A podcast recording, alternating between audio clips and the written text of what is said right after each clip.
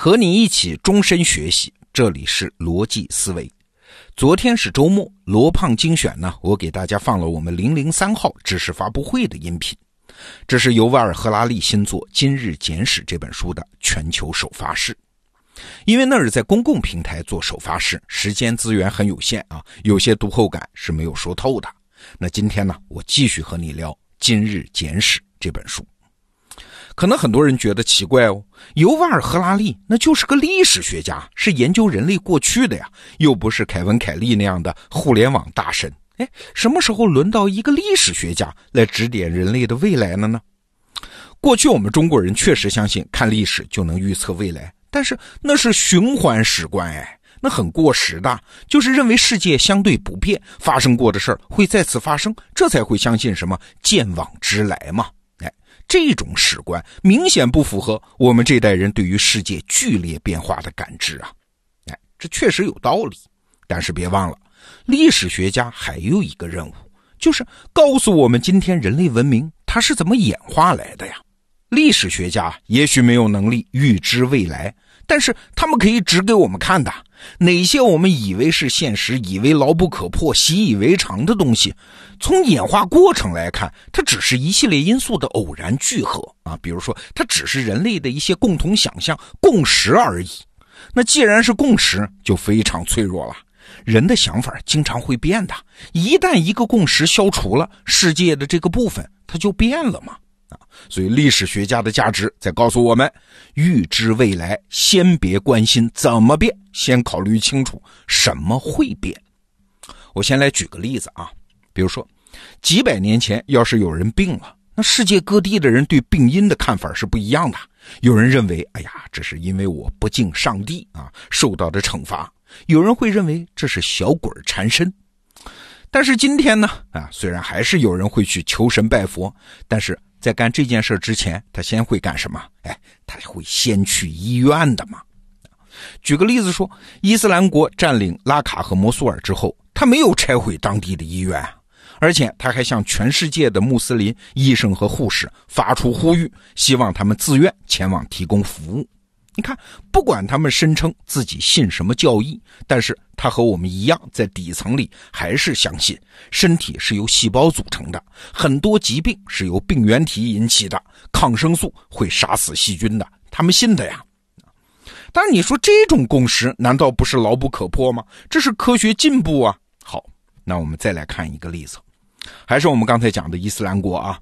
他占领叙利亚和伊拉克的大片领土，杀了很多人，炸毁了很多历史遗迹，干什么？就是要系统性的摧毁西方文化的影响嘛。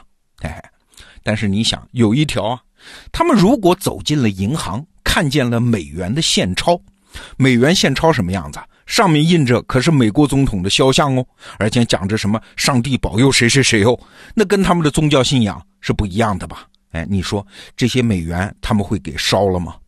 不会的，他们是相信美元的信用的。你看，美元这种共识，它就是超越了政治和宗教的分歧的，成为全人类的共同想象的呀。这就不是科学了吧？它只是一个大家共同相信的抽象符号而已。我们再来看一个例子啊，现代的奥运会，它之所以能开，它也是建立在一系列的共识的基础上。其中最重要的一个共识就是，这个世界的基本单位是主权国家啊，所有运动员都是按照国籍来区分。你说这不很公平吗？这啥叫公平了？马尔代夫和美国同场竞技，你觉得公平吗？啊，所以这就是一个共识，就是我们大家不质疑的一个想象的基础而已。所以，在这个基础上，就不可能出现什么佛教代表团、资本家代表团、什么英语代表团，你都一律是按照主权国家派代表团。可是你想想，全世界达成这个共识，那是花了多少血与火的代价？仅仅一百多年前，这样的奥运会它不可能开得起来的嘛？比如说中国的大清朝，一百多年前啊，他肯定不愿意和朝鲜代表团同场竞技啊，他们不认同主权国家是平等的嘛。所以你看，什么是现实？现实是建立在共识基础上的东西啊。理解现实，当然就要从共识的角度来切入啊。你看，是不是历史学家就派得上用场了？我们今天重点来讲一个概念，就是恐怖主义。为什么恐怖主义会如此遭人厌恶呢？全世界所有的国家一提这个词儿都如临大敌呢？你可能会说，这有啥奇怪的呢？恐怖主义杀人如麻，而且他们杀普通平民呢，那当然是人类文明的公敌啦。对，但是你深想一层啊，对现代人生活造成巨大危害的事儿多了去了呀。比如说交通事故啊，我们现在看到数据，每天有三千多人死于交通事故。这一年全球就是一百多万人呐，这是多大的惨剧啊！比恐怖主义造成的人命损失那要大多了呀。那为什么大家对于交通事故危害性的感受远远低于恐怖主义呢？还有《今日简史》这本书里举的例子啊，光在法国每年通报在案的强暴案件超过一万起，那未通报的案件就多了去了呀。这对社会造成的实际伤害肯定远远超过恐怖事件啊。那为什么法国政府不会像对待恐怖主义那样如临大敌呢？哎，你看，要想理解这一点啊，光看到恐怖主义、恐怖分子那是不行的，你还得理解现代政治的历史演化。你就想象啊，一个欧洲十四世纪的国王，那什么样的事儿会颠覆他的王位啊？带兵打了败仗会吗？不会啊。他个人品德败坏会吗？不会。那当时欧洲肆虐的黑死病，夺走了四分之一到二分之一的人口的生命啊！这么大的灾难也不会让一个国王失去王位啊？为啥呢？因为国王的职责他不包括防御瘟疫啊，他没这能力，也没做这承诺，民众对他也没这要求。也就是说，他的合法性不建立在这上面。但是在当时十四世纪啊，如果他允许宗教异端思想在他的领土上传播，那不仅可能要丢掉王冠啊，还可能把脑袋都丢了呀。说到这儿，你就明白了，一个政权的合法性是来自于它的承诺范围。对于一个现代政权来说，它的合法性就包括了承诺保证公共领域不受政治暴力的影响。这个事儿一旦被挑战，那就是恐怖主义干的那个事儿，政权的合法性是要出问题的呀。所以，现代政权对于恐怖主义极其敏感。我们还是拿法国来举例子啊，强暴案件一年一万多起，虽然很严重，但这玩意儿可以慢慢解决，它并不对政权本身构成太大威胁啊，因为国家的合法性它不包括承诺解决这种事儿。但是恐怖主义袭击就不一样了，虽然它发生的频率和概率都低很多，但是会被认为是对法国的致命威胁。为啥？因为西方现代国家的合法性建立在一个基础上。这个基础就是明确保证境内不会容忍出现政治暴力。你可以想象一下欧洲中世纪时候的情形啊，政治暴力在那个时代家常便饭呀。没有暴力做后盾，你搞什么政治博弈？你没筹码吗？哎，就连一个修道院的院长死了，如果继承出现了争议，那也得靠武力来解决啊。我们可以想象一下十字军东征啊，就是基督徒要去打伊斯兰教徒。好。假设几个伊斯兰教徒说：“我逮住你几个基督徒，你们基督徒军队必须撤军离开耶路撒冷，不然我就杀了他们。”哎，你这叫啥威胁呢？在当时的政治语境下，反而会招来耻笑嘛？